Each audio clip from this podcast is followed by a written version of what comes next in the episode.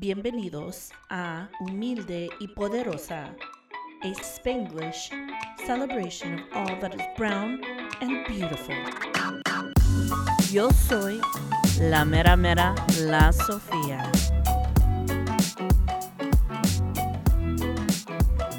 On today's episode, we are going to get a local update from Yvonne, and I'm going to introduce you to Humilde y Poderosa community member that you need to know.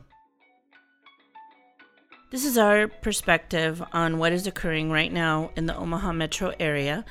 The city has called it in the past civil unrest, and we call it the Black Lives Matter protests. And what people are protesting against are the systemic racism and police brutality that is killing black men and women all over the country. In Omaha on Saturday, May 30th, while many were in the streets supporting the Black Lives Matter protest, James Scurlock, a young black man, was shot by a white business owner who has had the reputation on social media for his racist comments and behaviors against people of color. Yvonne is here to give us an update on what is currently happening in regards to the James Scurlock legal case, but is also asking us a very important question a call to action. So tell me, how are you doing, Yvonne? What can you tell us about the James Scurlock case?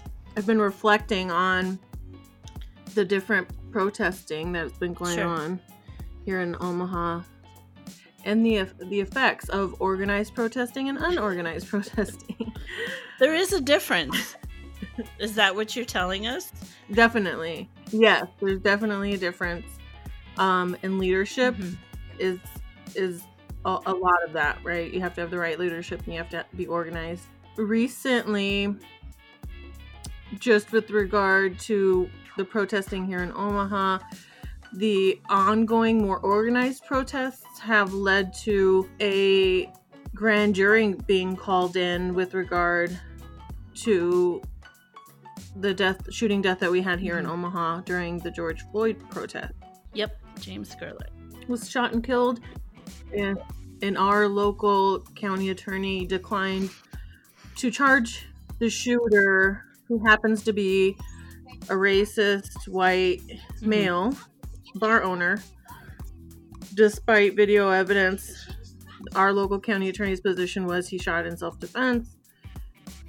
Um, did you see the video? I saw the one that the Douglas County attorney showed, where they were they had pushed the old man, um, and then the you see the owner um, confronting the people and then like backing up. Okay. It was it's interesting because kind of what I saw and I maybe am always looking through the lens of an advocate, I don't know, but um so I see the old man kind of stepping off of the bar property and going towards them. I don't know what he's saying. He definitely looks like he's confronting them. Obviously, he's older, but it's a, a younger Mhm. group. And I see him push them. I, I see him push one and I see him push another. Um, and the second person that he pushes, um, that person pushes him back. And obviously, he's younger. He has more power. And so the, the old man falls to the ground, um, but gets Mhm. up.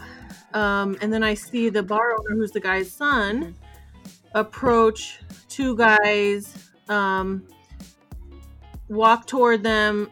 He sh- he shows them his gun, lifts up his shirt, shows them his gun. Um, there's like a scuffle between them. He pulls the gun. They and he shoots, and those two run away. And then from behind him, someone who we don't know if he was there for that the part where there was a scuffle between the guys that were ultimately shot at and Mhm. ran away, whether this James, who who we later determined is James Scurlock, we don't know if he saw that or not. We just know that he comes up when this bar owner still has his gun drawn and has been shooting. He at least had already given off like two or three quote unquote warning shots at that point, right? Yes. And he's his back is to James. And so we don't know. We just know that James would have seen him shooting off um, into the crowd and and knew that he had a gun drawn. And so at that point, James jumps on his back. Um, And so I'm thinking if he didn't see the scuffle part, if he's just kind of walking around like everybody seems to be doing, and he sees this white man with the gun drawn shooting into the crowd, like I think my instinct, all of ours, especially after the shooting um, at the store in Omaha at the Westroads Mall, is to try to stop a Mm-hmm. shooter, right? So I would I would have probably jumped on his back too to try to get him to stop shooting into a crowd or stop shooting people. And I think that's where the I think that's where the divide lies. Did how are we some people are sure that he saw the scuffle and, and are sure that he was with the two guys that ran away.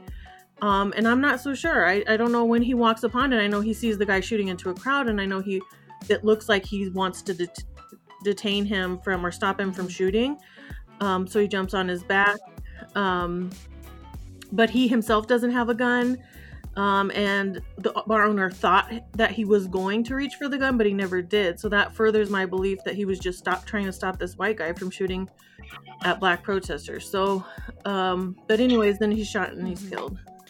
Um, so it's been so it's been like almost a month and I was hoping that we would have heard as far as charges, any charges, even with regards to the weapon um, that the former business owner had. Yeah. Um, it, we have yet to hear anything, and we're already in the middle of, of the next month. Um, do you think that we'll see another video or hear sound from the videos to get a more um, other perspectives of, of what happened in, during that incident? I am I don't think so. Um, and I say that because some of the more organized protesting has led to the the county attorney to the public getting a second opinion. So now even though the Douglas County attorney is not going forward with charges, uh, a retired US attorney that was practicing on the federal level has come forward and said, "Well, I will. I will take this case before Hmm. a grand jury and see if they agree with us that charges should be filed. And because that's where it's going, I think that whatever evidence they get now, as far as audio, as far as additional witness accounts, because obviously there were other people there, Mhm. any other video, I think all that's going to be saved for the grand jury and shown to them. Mm-hmm. And if the grand jury does does agree and indicts this um, bar owner, I think they're going to save all that for the trial. So if we see it, it's going to be something that we see long after. Can you explain to us like what Everything. that means um, as far as having a grand a grand jury? Just kind of put it in Chicano terms. Um, yeah, it's like it's like getting that second opinion, right? So we have this local county attorney that's in charge, that's elected to that position. The local voters uh, elected him, and he's in charge of charging anything that happens in Douglas County.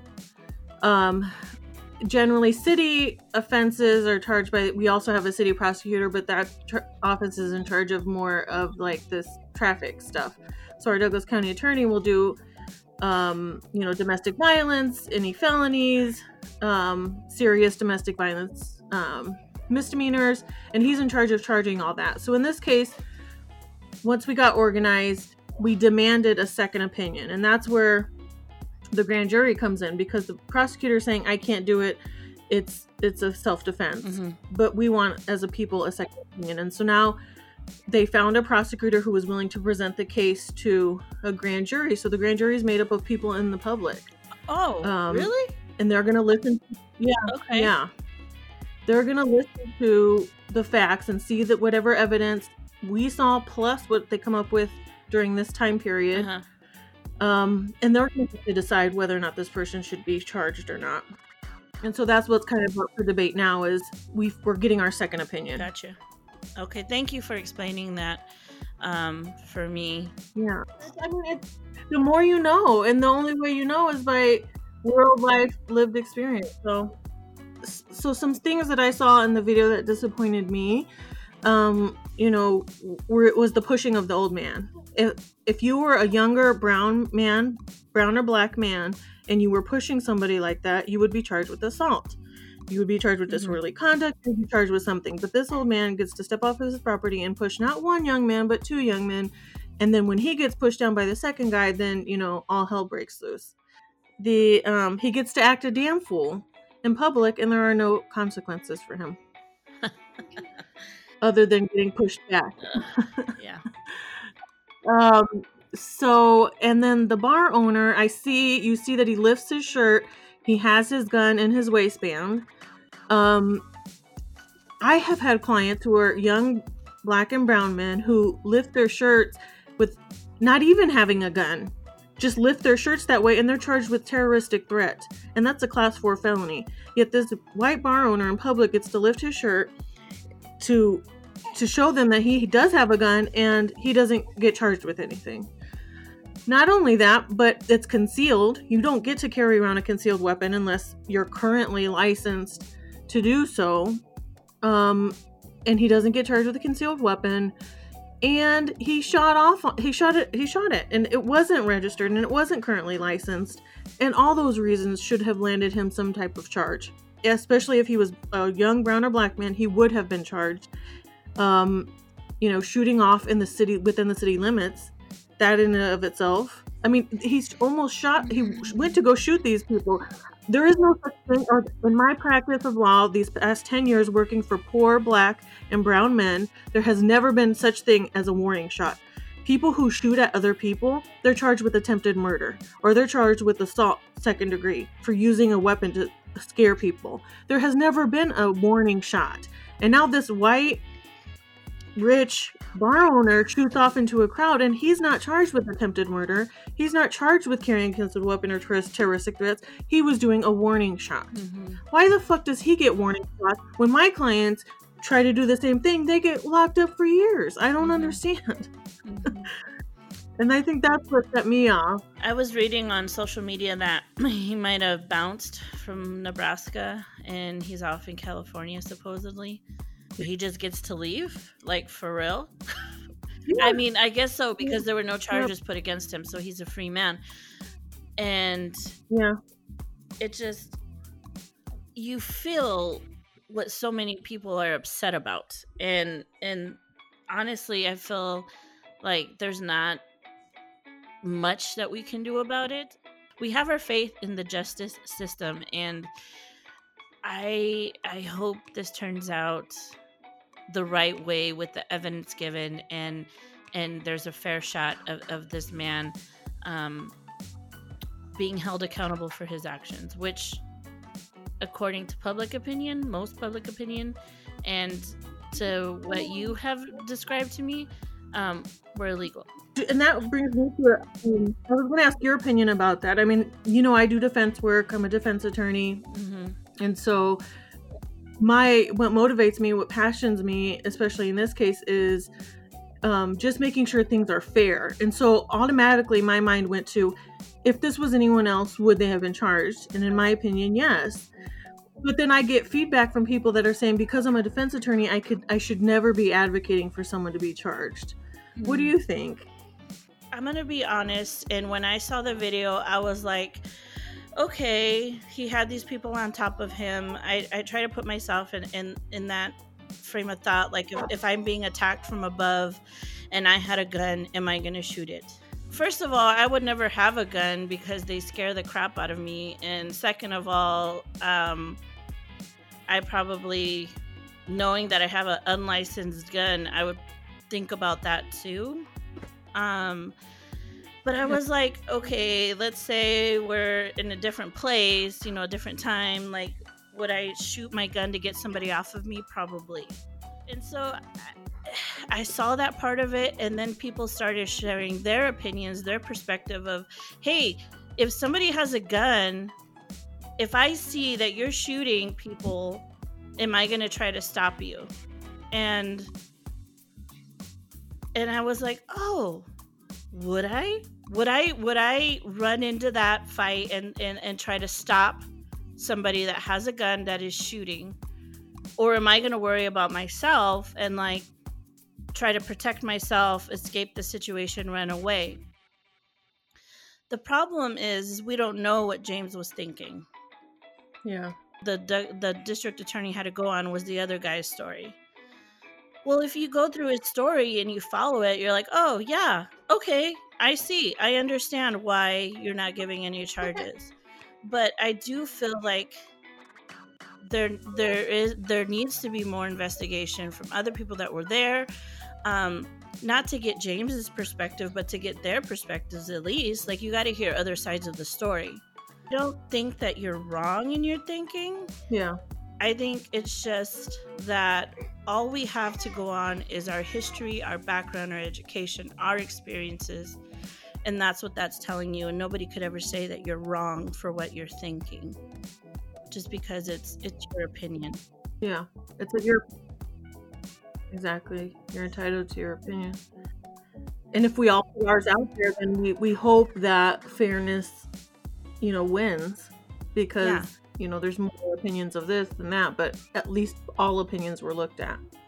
and there's justice in the end you know what i mean like there's laws so we have to Yeah. go off what the laws say if you have an unlicensed weapon that you're firing off what does the law say about that you know what i mean like there uh, it's Mm. just it, it, it, it's very to me it's it's not a gray situation to me it's a black and white situation in regards to the gun I had a doctor appointment that day, the day that they announced that charges would not be filed. Mhm. I I was, I was supposed to do a telephone um, doctor visit, and I lost track of time because I was watching the video and forming my opinion, and um, so my doctor called me.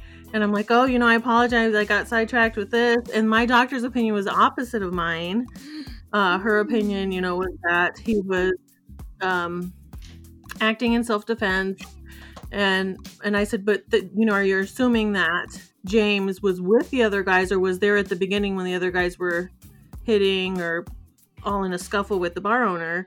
And I don't know that he saw that. I just know he sees the guy with the gun shooting um, and kind of comes up behind him. And I think that he feels bold to do it because the guy that's shooting has his back to him, so he sees an opportunity to like, you know, detain him so that he can't shoot anymore. I mean, I you know how many people would have done that at Von Maur if they had the opportunity to stop the shooter, you know, at Von Maur. I know at Hy-Vee there was a shooter not too long ago. I want to say maybe four months ago. Um, and local customers, one was an off-duty law enforcement, but the first one that jumped on him was not.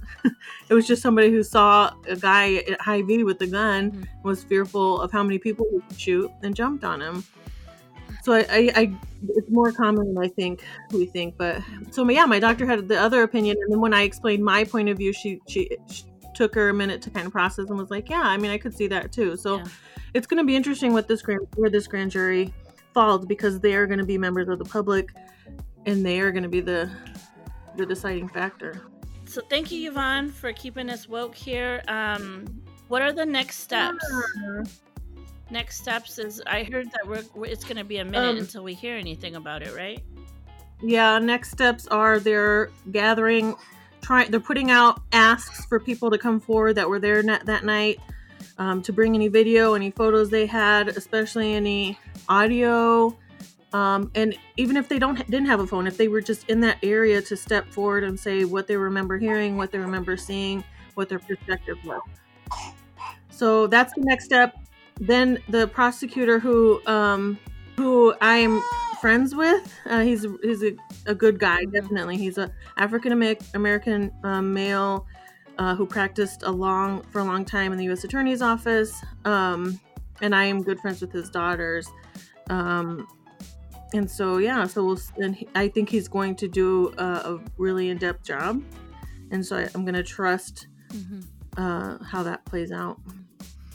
And then in the meantime, around the nation, you know, like there's people that wanting to defund the police and and are trying to do big things. Other things are are happening. Things are in motion to make um, accountability uh, upfront and, and aware. And as always, I pray for peace and, and understanding for uh, the families of all the victims. Um, you know, it's it's you're always going to live with this trauma and i hope that um, there's just peace in in in your heart I, in their hearts going forward There was one other thing I wanted to ask you, um, because I think it'll get people thinking. Um, sure so going back to what happened with George Floyd, um, when you look at the video recording, you can see that there's a couple of different people recording the incident um, and talking to officers from the sidewalk, talking, mm-hmm. asking that officer to get off of his neck. Um, he's saying he can't breathe. Mm-hmm. You know, oh my gosh. Um, when do, mm-hmm. do you do more? Um, I don't. I, I guess you know your my opinion might surprise you in this in this instance, but I have a black friend who made an ask of all his friends. He basically said, if you see a police officer standing or kneeling on my neck and I am dying, do more than videotape. Save my life. Mm. So, we as allies, when do we do more, even at the cost of us going to jail or us being shot? Um, and do you do that to say? I mean, I, I, I just a little bit ago said I would be willing to jump on someone's back when their back is turned to me if they were shooting off a gun, thinking I had a, a good opportunity to disarm them. But I don't think that that's the same when it's a police officer, you know, saying they're doing their job. This is what I can tell you from all of my, not many, but all of my encounters with police or police officers. Um, and the experiences that I've had, I've been told to be quiet. I've been told not to speak Spanish. Um, I've been told to get out of the way. I've been told to keep moving. I tend not to be quiet and I tend to share my opinion on the situation and I tend to probably get too close. Now, I don't know if that that's obviously not something that I'm very aware of in the moment. It's some kind of reaction that I've noticed. So in my experiences, I don't think I would be one person just to be videotaping, especially if it's yeah, my family. Yeah, definitely. Um, when people have of my family have been pulled over and I know about it, I, I go. Be- one, mostly because of just making sure that the language yeah. is spoken and that people are clear about what's going on and, and just helping out in that situation. Um, if I see anybody that I believe them to be speaking Spanish or you know needing assistance, I do that. I have done that. I've done that with firefighters, like that have gone a couple houses from where I'm at, and something's going on. I go to to be of assistance. Yeah. And uh, so I don't know what I would do in those situations, but I know that I've always done more than just be a bystander.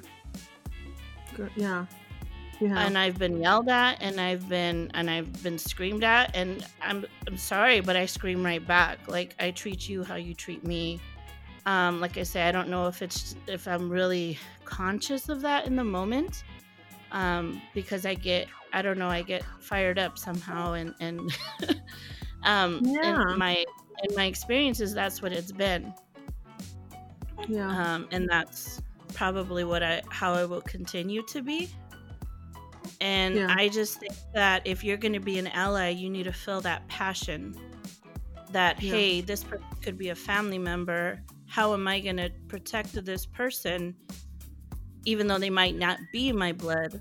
But we're all, you know, human race. We, we got to take care of each other. And um, for me, it's been regardless of, of anything, it's just I see something going on I offer my assistance. I thought about that. I thought back to like, would I be just a bystander? Would I just be videotaping? I can't imagine in that situation, like running toward him and knocking him off of George Floyd. Um, I did picture myself approaching and saying something like, "Oh, this is my client. You know, I need to talk to him. You need to just sit him up." Um, something like that. I would foresee being more of something that I would do um, to to try to get him sat back up so that he could breathe.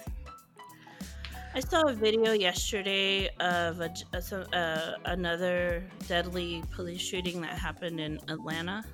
So supposedly of, of up to the incident, like I don't know you know, you never know with videos that you see, like if it's for real or not. But this showed the gentleman just being having a very, um, he was intoxicated, but he was talking, he was being respectful, he was following orders. Um, the police officer went to grab his hand. Now, I didn't hear the police officer say, "Okay, listen, you're going to jail. You know, you're you're going to be put under arrest." I didn't hear that and I didn't hear Miranda rights. And I'm like, okay, is that something that's just not happening anymore? Like, are you allowed just to grab my wrist without saying anything to me? Mm, I don't. Mm.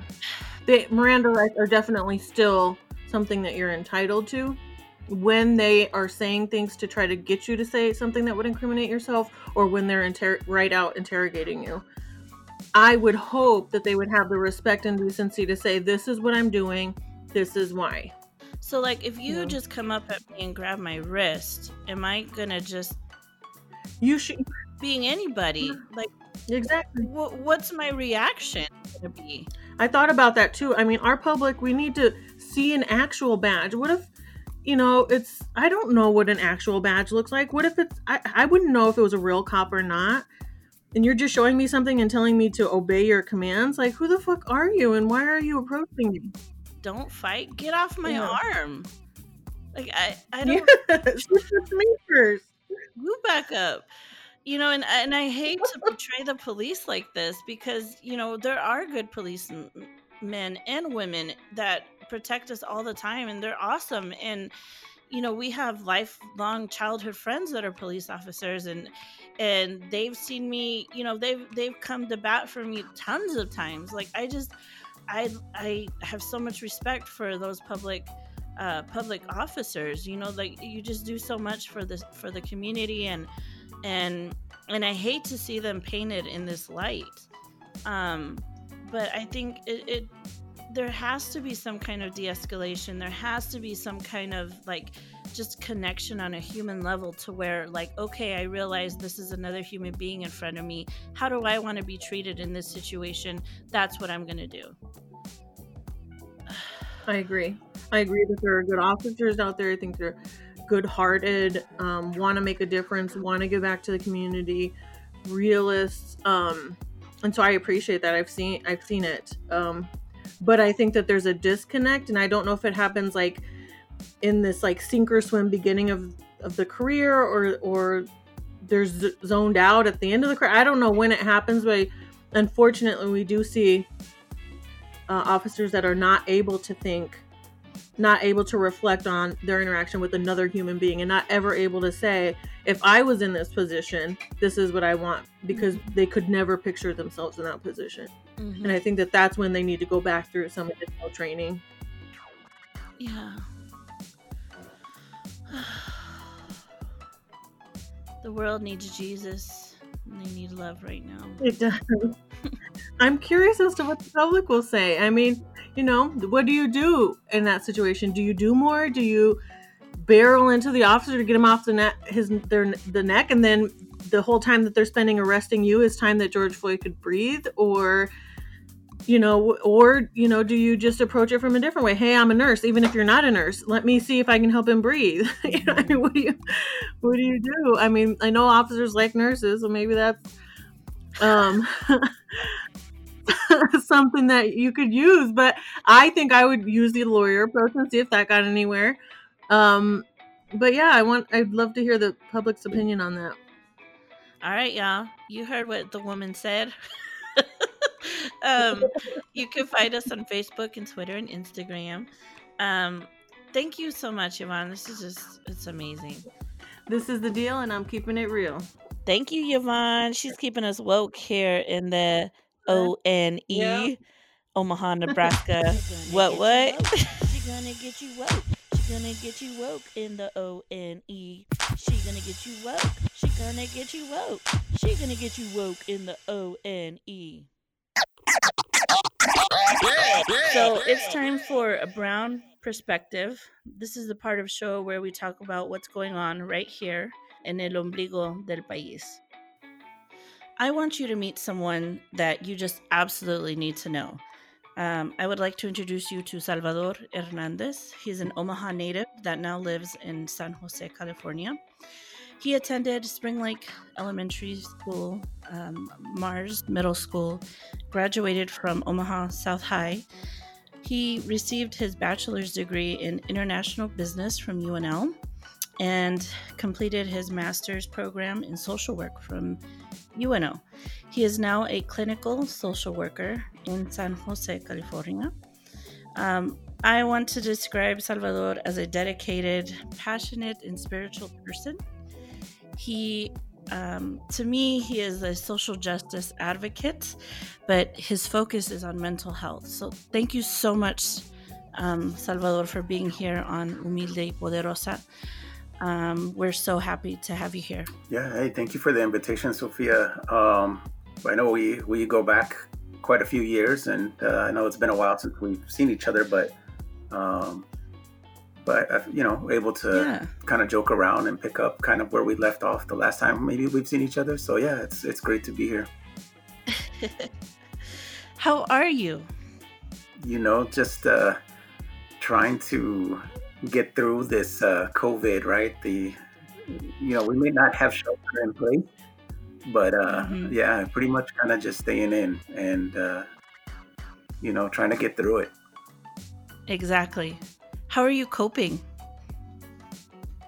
Uh, you know, it's pretty tough. It's kind of hard. Um, you know, luckily I, I came to Omaha, um, so I'm very privileged um, uh-huh. And I'll say privileged because I get to work from home because uh, I know a lot of our our community and Raza are not able to to work from home, and so mm-hmm. um, I was able to come and I've been in Omaha since March, uh, working from my parents' home. So oh, that's awesome! Yeah, welcome back. I didn't even know that. Yeah, no, thank you. But thank you for sharing uh, as far as how you're doing. So it's really important um, are there have there been some good coping things that you share with with people that you talk to on a daily basis to get through like the anxiety or the depression that might be coming with um, our situation right now?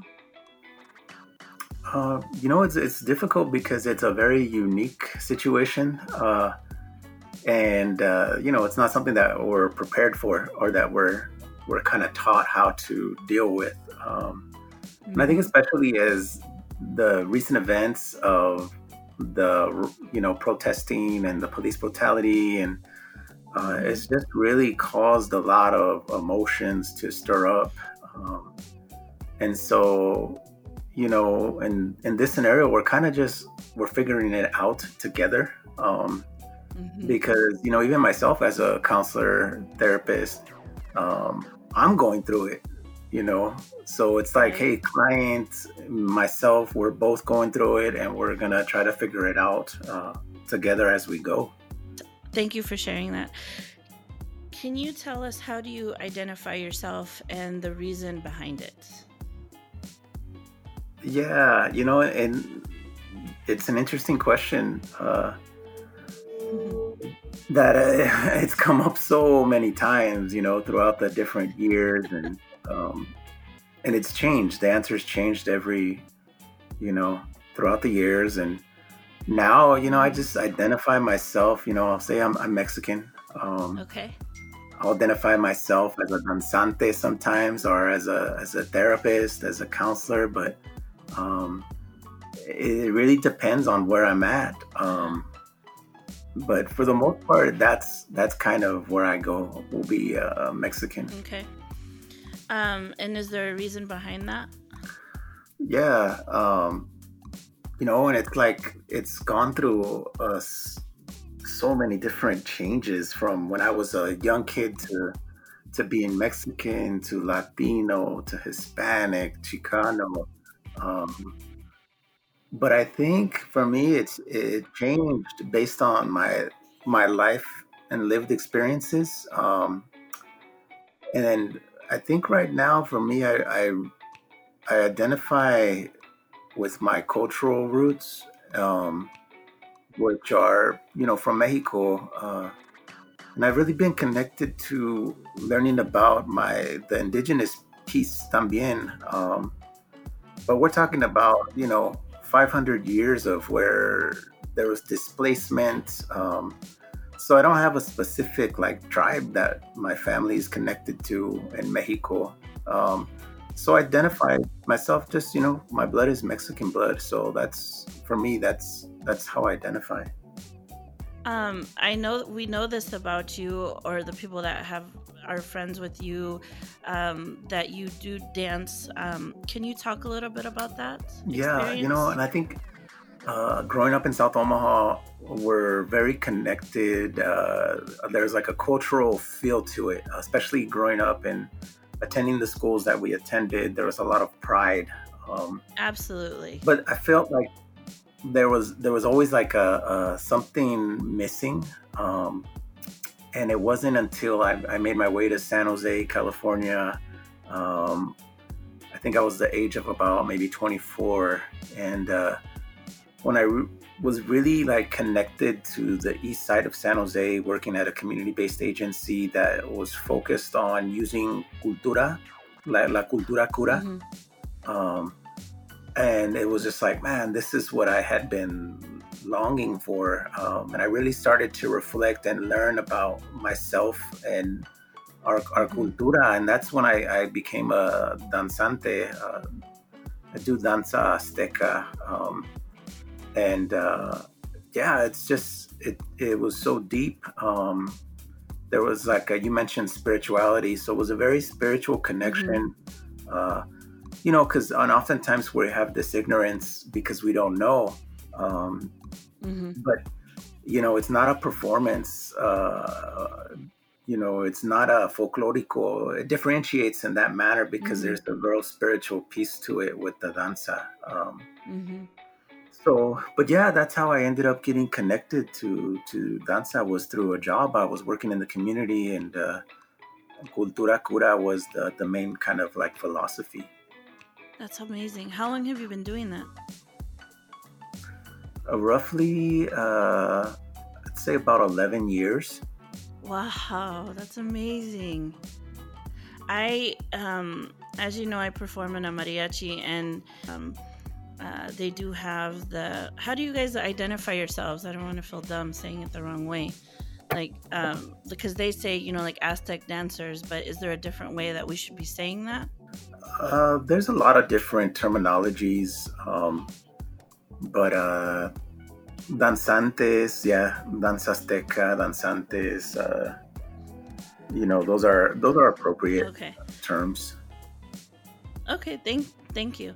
So um, when we see danzantes, like it, you could you could feel the the power of of the spirit coming through them, and I would think that it's just something that really really completes you like on the inside like you have a connection to it I, I hear that's what you're saying like that what do you get out of it? And and what do you say for somebody that would might be wanting to get interested in in, in danza?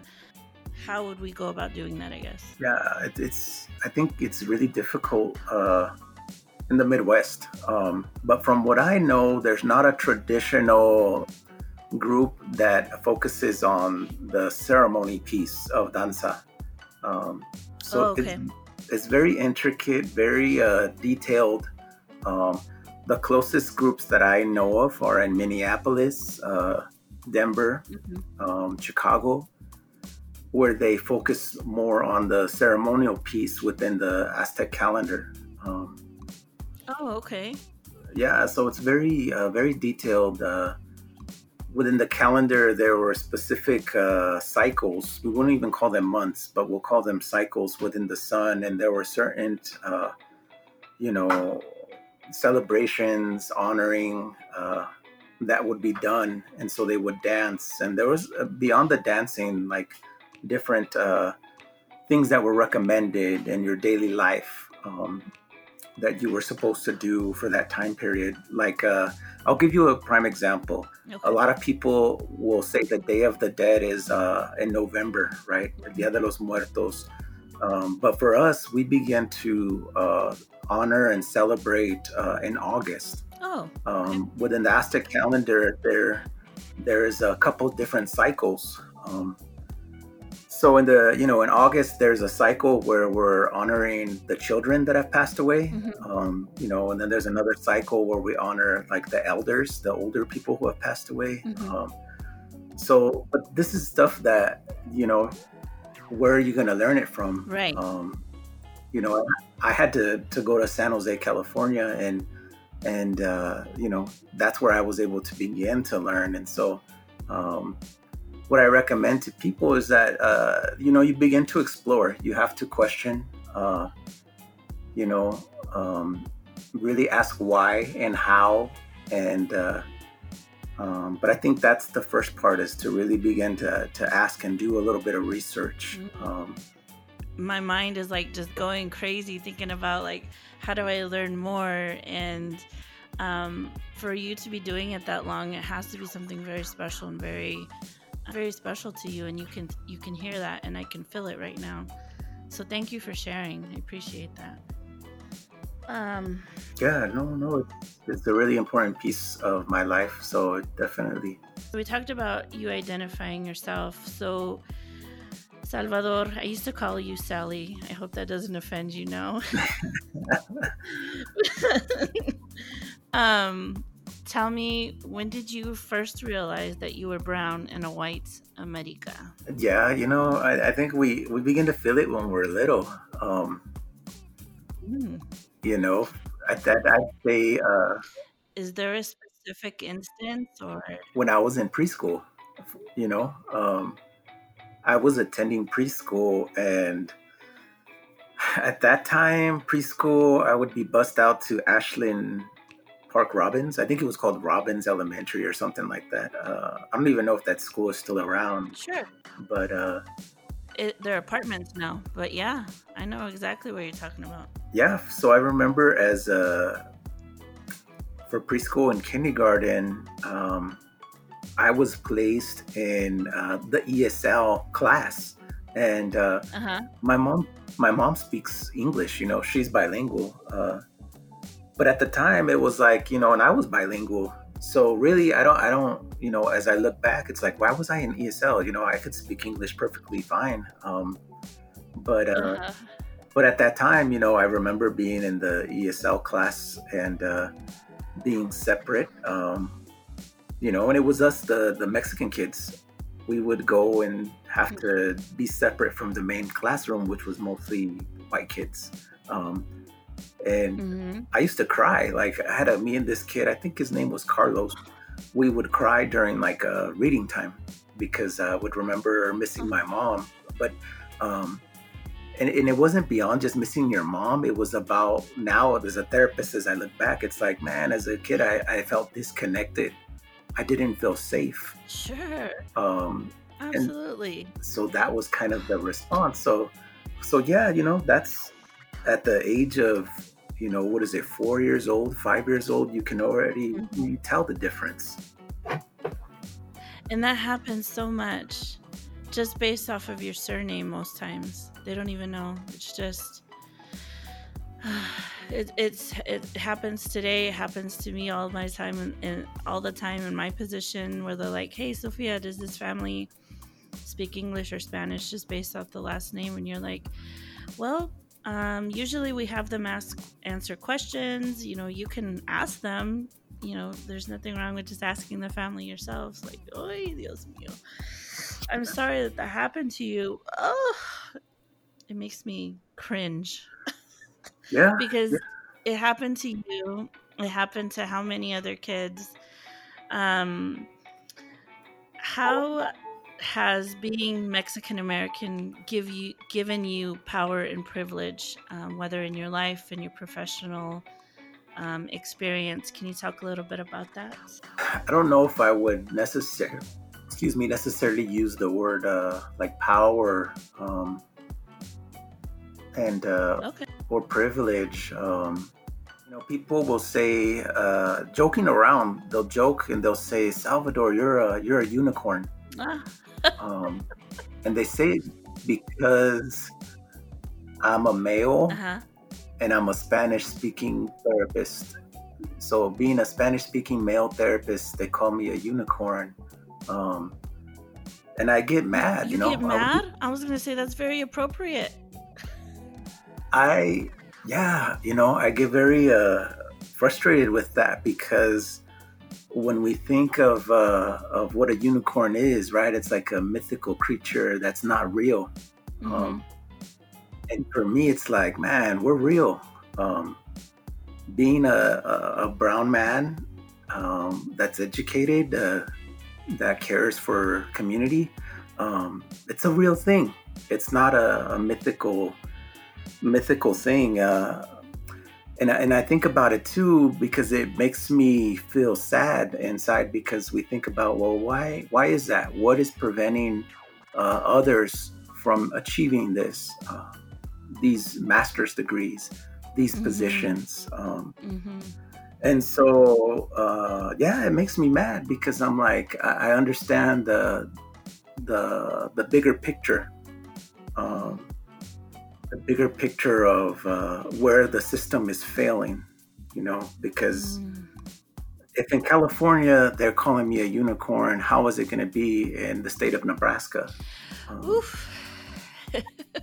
so, so I mean, it, there's a big need, um, and I and I don't consider it a, a privilege. Uh, I consider it more of uh, a duty, right? Um, Mhm. es algo que needs to be done. Um, it's a need, and it's a responsibility. That's the better word, responsibility. Um, so I work, yeah, I work with uh, mostly Spanish-speaking clients, uh, some African American, um, and but that's pretty much it. Uh, I, they all give me the Spanish-speaking families and kids, and you know, and I, I take them on because that's my responsibility. Just as you said, not everybody feels that way. Not everybody thinks that way. Not everybody feels that they have a responsibility to their community. What, what, or who influenced that in you? Yeah, you know, and I think I'm very blessed to have been able to find uh, San Jose to to live there uh, in the community, the east side of San Jose, um, which is predominantly raza. Uh, and you know, I worked for an agency called the Mexican American Community Service Agency, MACSA, and uh, Mm. and that was where I went to school. Um, that is where I learned uh, to feel pride for myself, to feel pride, uh, feel pride for my community. Um, where I learned to uh, that working in the community is a responsibility. Um, it's not uh, it's not just a job. Um, it's uh, you know one of my mentors would say it's a long distance run. Um, hmm and you know uh, you have to be dedicated um, you know because there's a lot of things that are fighting for the hearts of the kids and the families the drugs the violence the and that doesn't rest um, so we can't rest either um, hmm and and that was it. You know i was surrounded to be honest i was surrounded uh, at the age of 24 i was surrounded by men that were in their 40s 50s 60s um, they were clinical social workers. They were raza. They had been involved in the Mhm. movement. Um, and uh, you know that opened up my my heart and my eyes to to a, a greater purpose. Um, hmm that was something that i didn't have in omaha. Um, hmm something that was missing. Uh, there was a lot of good people in Omaha, but I couldn't get that. Uh, you know, I had to get it from San Jose. hmm What would be your message of hope to uh, young people that are living right here in the Midwest or in Omaha, Nebraska, as far as having that purpose, dedication in their life to serve the community? There's been a lot of uh, movement that I've seen and growth within Omaha, um, especially with the Chicano Awareness Center, now formerly now known as the Latino Center of the Midlands. Um, they're doing a lot of great work with the youth that they work with uh, and implementing uh, some of the, the curriculums that um, that were based in in California. Um, so I kind of helped when I was in grad school. Kind of helped kind of introduce them to uh, curriculum called Joven Noble uh, through the National Compadres Network, and uh, you know, they just kind of ran with it. Um, and that I think that's very powerful um, because I just planted a little seed, but man, they took it to a whole nother level. Um, mm-hmm. And they're developing these kids to have pride in self, to have pride in their community. Um, and I think that's what it takes is to to really to learn about yourself when we're talking about identity, identity identifying who am I, quién soy yo, um, and uh, having those positive uh, role models and mm-hmm. examples. Mm-hmm. That's very critical, and I feel like the center is doing that. Uh, um, with the, the people that are providing services. Um, mm-hmm. So he's talking about the um, Latino Center of the Midlands, which is located on uh, in South Omaha, right on 24th Street. Um, they offer a variety of classes and, and services to youth and adults, um, regardless of, of uh, status or economic situations. They're just they're really an, it's really an opportunity for uh, Raza to learn and to grow and develop. Um, so I thank you for, you know, providing that seed to them, and and um, we are uh, as a community very proud of you of everything that you've accomplished. And I want to get to your mental health um, piece here before our time runs out. Uh, what do you want um, our listeners to know about mental health and and yeah, you know, um, I, it's a big factor. Um, it's a big factor in our in our daily lives. Uh, we've experienced a lot of trauma, um, and there's a lot of uh, when it comes to gangs, drug use, or you know violence. Uh, you know, one of the the root cause is unresolved pain. Um, so that unresolved pain is trauma, and a lot of times it's historical trauma, and it's trauma that we see in uh, in the systems that are created. So the school systems, the you know the big thing that's happening right now is the the police brutality. Um, so there's uh, trauma that's been I- uh, implemented into our communities, into you know our homes. Um, mm-hmm and so for me that's why mental health is such a, a critical piece is that um, we have to begin to to heal uh, the healing process we have to start that mm-hmm. um, not only individually but as a community um, as families and uh, I, I, feel like a lot of people don't really uh, address that or talk about that mm-hmm. and so if i'm not in a good place i'm not going to be able to help support others um, Absolutely. You know, and, and so for my for myself, I, and I tell the kids this, and you know, um, I have to to walk the walk and not just talk it. Uh, so I I'm sober, um, no drugs, no alcohol, mm-hmm. um, no violence, uh, and I have to live that. And I I, uh, I, I believe that's the the biggest piece um, is that you you walk your talk, uh, and so you know, and that's just one perspective, you know, mm-hmm. my perspective and what I've learned and what I've seen um, mm-hmm. based on my experiences.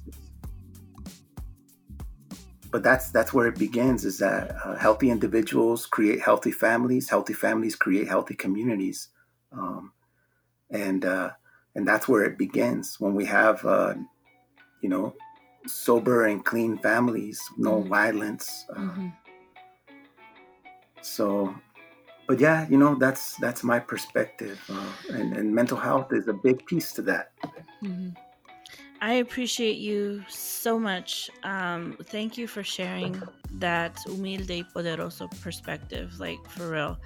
And um, I just want to tell you that you've won a new car. No, I'm just playing.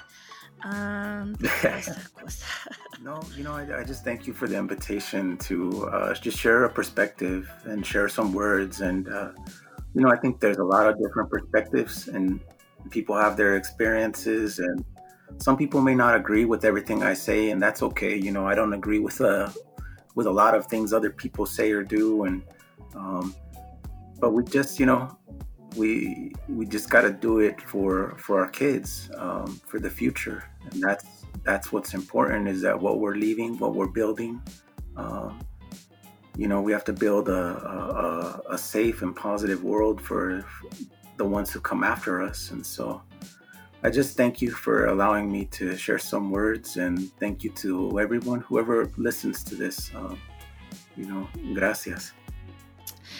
Thank you for being vulnerable and open to express your unique perspective um, on this subject. You are, are a brave, powerful, strong, brown man. We are forever in your gratitude for being on the show. Dios le bendiga para siempre. Cool. Sounds good, Sophia. Thank you for for doing this, for opening up this avenue, and uh, you know, I, I I think this is something that we lack, right? Is these kinds of programs and opportunities. And so that's awesome. I, I wish you the best as you continue to build this and grow. Thank you. I appreciate it. I appreciate the support. Yes, honey, brown is beautiful. Thank you so much for spending your precious time with us. All right, y'all. You know, we want to talk to you. So join us for the after party because you always know there's an after party. You can find us on social media, facebook.com forward slash humilde y poderosa. Let me spell that for you. H U M I L D E Y P O D E R O S A. Instagram.com forward slash humilde y poderosa. On Twitter, it is humilde poderosa without the Y in the middle. Why? Porque son más putos. Just kidding. Love you. We will see you next time. Yo soy su servidora, la mera mera, la Sofía. Ciao.